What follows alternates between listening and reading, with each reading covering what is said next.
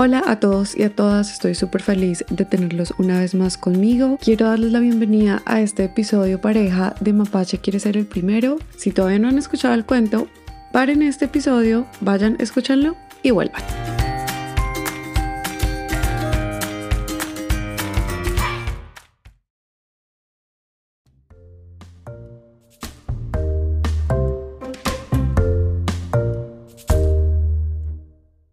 Si esta es tu primera vez acá, este es el episodio donde yo comparto con ustedes, los adultos, tres preguntas y tres respuestas que creo que son vitales para el uso de los libros que ustedes escuchan en mi podcast. Así que la primera pregunta es, ¿de qué se trata el libro? ¿Quién lo creó? Y su editorial. Mapache quiere ser el primero es la historia de un mapache que hace parte de un grupo de amigos.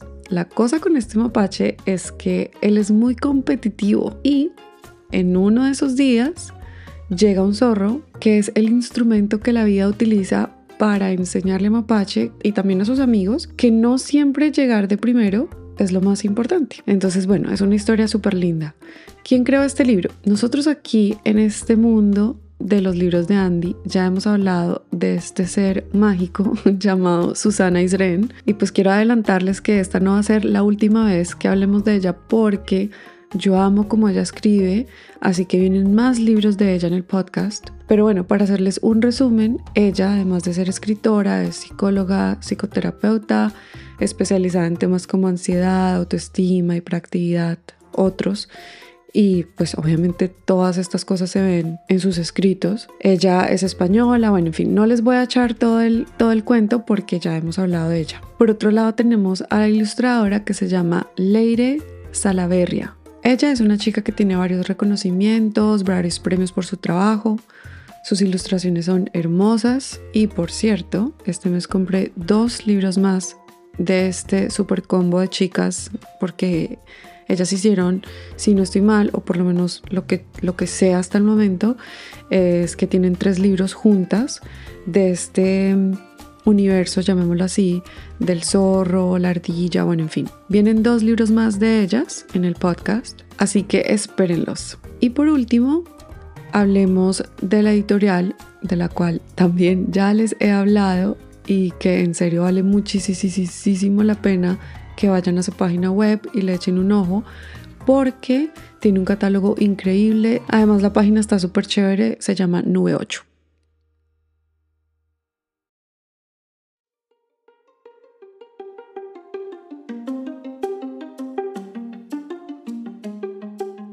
Segunda pregunta, ¿cómo llegó este libro a mis manos? La respuesta hiper mega corta es lo compré en Maleta. Eh, Maleta Books es una tienda de la cual yo ya les he hablado bastante en este podcast, mejor dicho, casi que en todos los episodios hablo de, de esta tienda porque ahí es donde yo compro el 95% de mis libros, los compro ahí. Su dueña, Alicia, es una persona súper linda y quiero hablar de ella en este episodio porque el fin de semana pasado ella estuvo en una feria de emprendedores latinos. A estas ferias van personas que venden de todo. Ella siempre va a las ferias, lleva sus libros, en fin. Muchísima gente le compra ahí, pero en esta ocasión, en esta feria, cayó un aguacero tremendo con unos vientos súper fuertes que dejaron la mayoría de las carpas de las personas que estaban vendiendo sus productos hechas un 8, como decimos en Colombia, mejor dicho. Fue muy terrible y le preguntaba a Alicia de qué forma puedo ayudarte porque de verdad valoro demasiado el trabajo que haces de ponerte a traer libros, de ponerte a publicar, de ponerte a promocionar tu, tu tienda, porque tal vez si no fuera por maleta verdad Terra, es que tal vez no. Si no fuera por maleta Terra, no, no podría tener todos los libros lindos que tiene y sería muy difícil para mí conseguir libros porque aunque aquí sí venden libros en español en tiendas como Índigo, que es una tienda como decir la Panamericana, mm, más o menos, en Colombia, o sea, una tienda donde además de libros venden cosas para, para la casa, venden juegos, bueno, en fin, es una tienda muy linda, pero la mayoría de libros que venden ahí es que no, es que yo nunca he visto un libro que vendan ahí de un, de un autor latino. todos los libros en español que venden ahí, ok, no digamos todos porque no puedo generalizar, pero la mayoría de libros que venden en estas tiendas son libros traducidos al español, lo cual no tengo nada en contra de estos libros porque entiendo que también hay unos cuentos que uno dice, wow, lo quisiera en español, pero no es lo mismo. A veces siento que entre palabra y palabra se pierde un poco la esencia de lo que el autor quiere decir. Pero bueno, eso es, es otro episodio porque voy a empezar a traer libros traducidos al español de vez en cuando. Libros especiales para mí y para mi hijita, obviamente. Pero bueno, esa es otra cosa.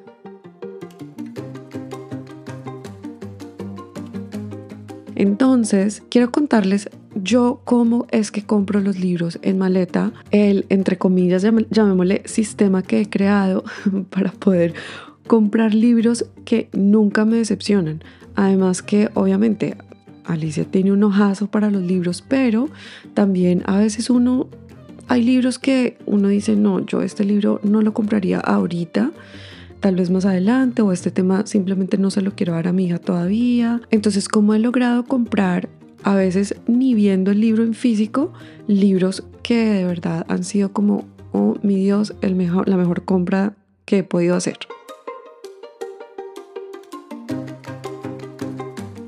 Y bueno, esto que les voy a compartir no solamente aplica para comprar libros en Maleta Books. Lo que pasa es que yo amo esa tienda, pero no sé, lo pueden aplicar para cualquier otra tienda. Entonces, bueno, empecemos. Hay varios escenarios que se pueden presentar cuando uno va a comprar un libro.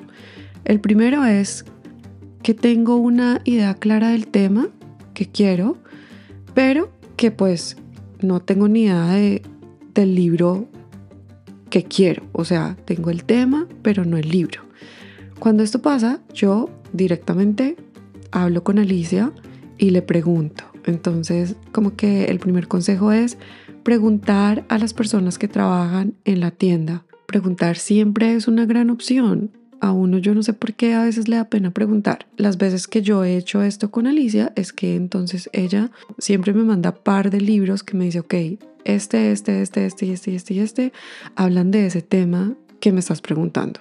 Claro, Alicia y yo ya tenemos una relación, no sé ya cuántos años, entonces ya Alicia más o menos conoce el tipo de libro que me gusta comprarle a mi hija, pero esto se ha construido a través de, pues que yo empecé a preguntarle. Y yo siento que a casi que todos los libreros les encanta que uno les pregunte, porque pues por eso es que ellos están ahí, por esa pasión de, de saber qué libro salió nuevo, eh, qué autor tiene cuántos libros, eh, bueno, en fin, yo creo que les encanta porque a todas las librerías que he ido, cada vez que yo pido un libro o hago una pregunta, me dan como mil opciones y ha sido fantástico.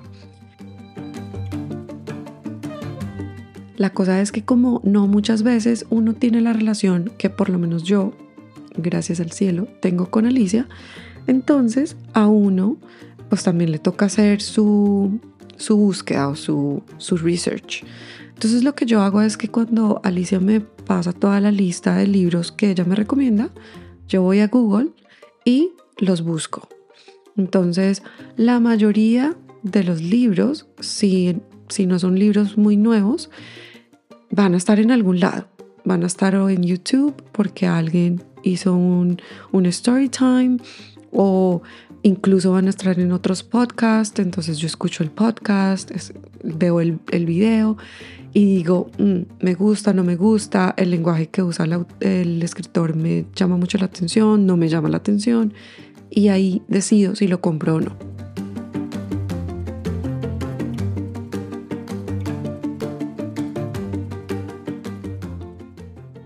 Otro escenario que se podría presentar es que no tengo idea del tema que quiero, pero sé que el niño o la niña a la cual le voy a regalar este libro Em, es de tal edad. Entonces ahí es donde entra en juego las categorías.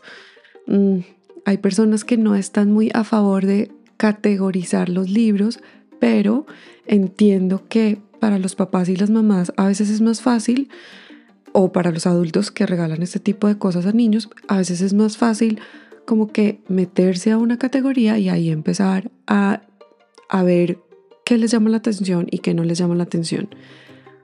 Para esta forma de compra, yo pensaría que es muy importante conocer al niño o a la niña. Si es un regalo que estás dando a un niño que no conoces tanto, pregúntale a los adultos cercanos de esa, de esa personita qué le gusta a este niño o a esta niña. Si le gustan más los libros que no tienen tanta lectura o si le gusta leer más. Mm, te puedes ir por la categoría de las edades, pero por ejemplo, si tú tuvieras que regalarle un librito a mi hijita, mi hijita, ella se va más por los libros de niños más grandecitos que de la de ella, por ejemplo.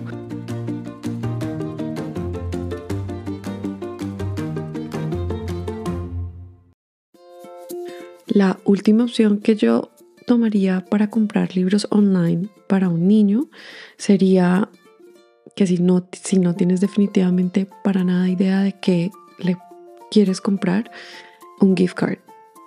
Un gift card es lo mejor, los papás pueden tomar la decisión de qué le compran y bueno, todas estas opciones las tiene, las tiene Alicia en su tienda y pareciera que estoy haciendo como una, un episodio eh, promocionando la tienda y sí, este es un episodio de promocionar la tienda maleta porque ha sido un lugar de muchísima luz para, para mí, para la vida de mi hijita. Eh, deseo que todo el mundo tenga una Alicia cerca de, de ellos una persona que súper conecte con sus hijos, una persona que vea, lo, vea uno más allá del signo pesos, porque aunque ella está vendiéndonos algo, obviamente, eh, no sé, su atención es súper linda, le deseo lo mejor. Y bueno, si ustedes aún no la conocen, los invito a que pasen por el Instagram de ella. El Instagram es maletabooks y, o sea, arroba maletabooks. Y es que de verdad no es ni siquiera necesario que, que ustedes vivan o no vivan aquí en Canadá, porque es que el simple hecho de que ustedes sigan a personas como Alicia o como Mr. Fox, que es otra librería en, Bogotá que me súper gusta. No sé, como que las publicaciones de ellos le ayudan a uno como que abrir los ojos a otros libros, a nuevos autores, a nuevas editoriales, a nuevos ilustradores. Y entonces así también uno puede tener como un poquito más idea de qué libro quiere comprar cuando vaya a la tienda, si es que tiene una tienda que tenga pues todos los libros bellos que tiene Alicia en Maleta Box. Así que antes de terminar este episodio con la siguiente pregunta y respuesta. Eh, sé que Alicia escucha mm, estos episodios, así que querida Alicia, te mando un abrazo muy muy grande, siempre deseándote lo mejor para ti, para tu proyecto y bueno, deseándote muchas ventas en lo que queda de este año y mejor dicho, por siempre y siempre. bueno, siguiendo con el programa normal de estos episodios, respondamos la pregunta de cuántas cosas le enseñó a mi hija de tres añitos con este libro. Este, al igual que Ponte en mi lugar, que también fue escrito por Susana, es un libro al que mi hija siempre vuelve. Lo he usado para enseñarle desde vocabulario sobre prendas de vestir hasta cómo podemos leer las emociones del otro usando los gestos faciales de esa otra persona. También hemos hablado de la naturaleza y el otro día que fuimos al parque, mi hija de repente me dice, es que, mami, mira tréboles como mapache. Y yo, ¿Mm? yo de verdad que no, no, no la captaba. y yo no sé, es que a veces nos olvidamos todo lo que puede lograr el hábito de la lectura en un pequeñín. Ella toda feliz trayendo el libro a su realidad y yo toda perdida. Este es un libro que lo puede ayudar a uno hablar desde lo divertido, que es pasar con amigos, que podríamos decir que es un tema entre comillas superficial, hasta la importancia de ser parte de una comunidad, tener tu tribu, que es algo muy profundo. Ahí podríamos tocar también el tema de la amistad con niños ya más grandecitos, niños y niñas, qué de verdad significa ser amigo o amiga. También podríamos hablar de los celos, un tema que a veces lo dejamos para los grandes, pero que es un tema tan real en los niños y en las niñas y hablar de que cuando uno tiene celos, ¿qué hay en la profundidad de ese sentimiento. Podríamos hablar también de la competitividad, competitividad sana, competitividad que no es tan sana, de la empatía, de lo que uno cree que es ayudar al otro. También, por ejemplo, podríamos hablar de la aventura, del riesgo, de los resultados que uno puede tener cuando uno hace algo de una forma distinta a la que siempre la ha hecho. Este libro de verdad que nos brinda una cantidad infinita de oportunidades para enseñar algo. Así que de verdad lo súper recomiendo.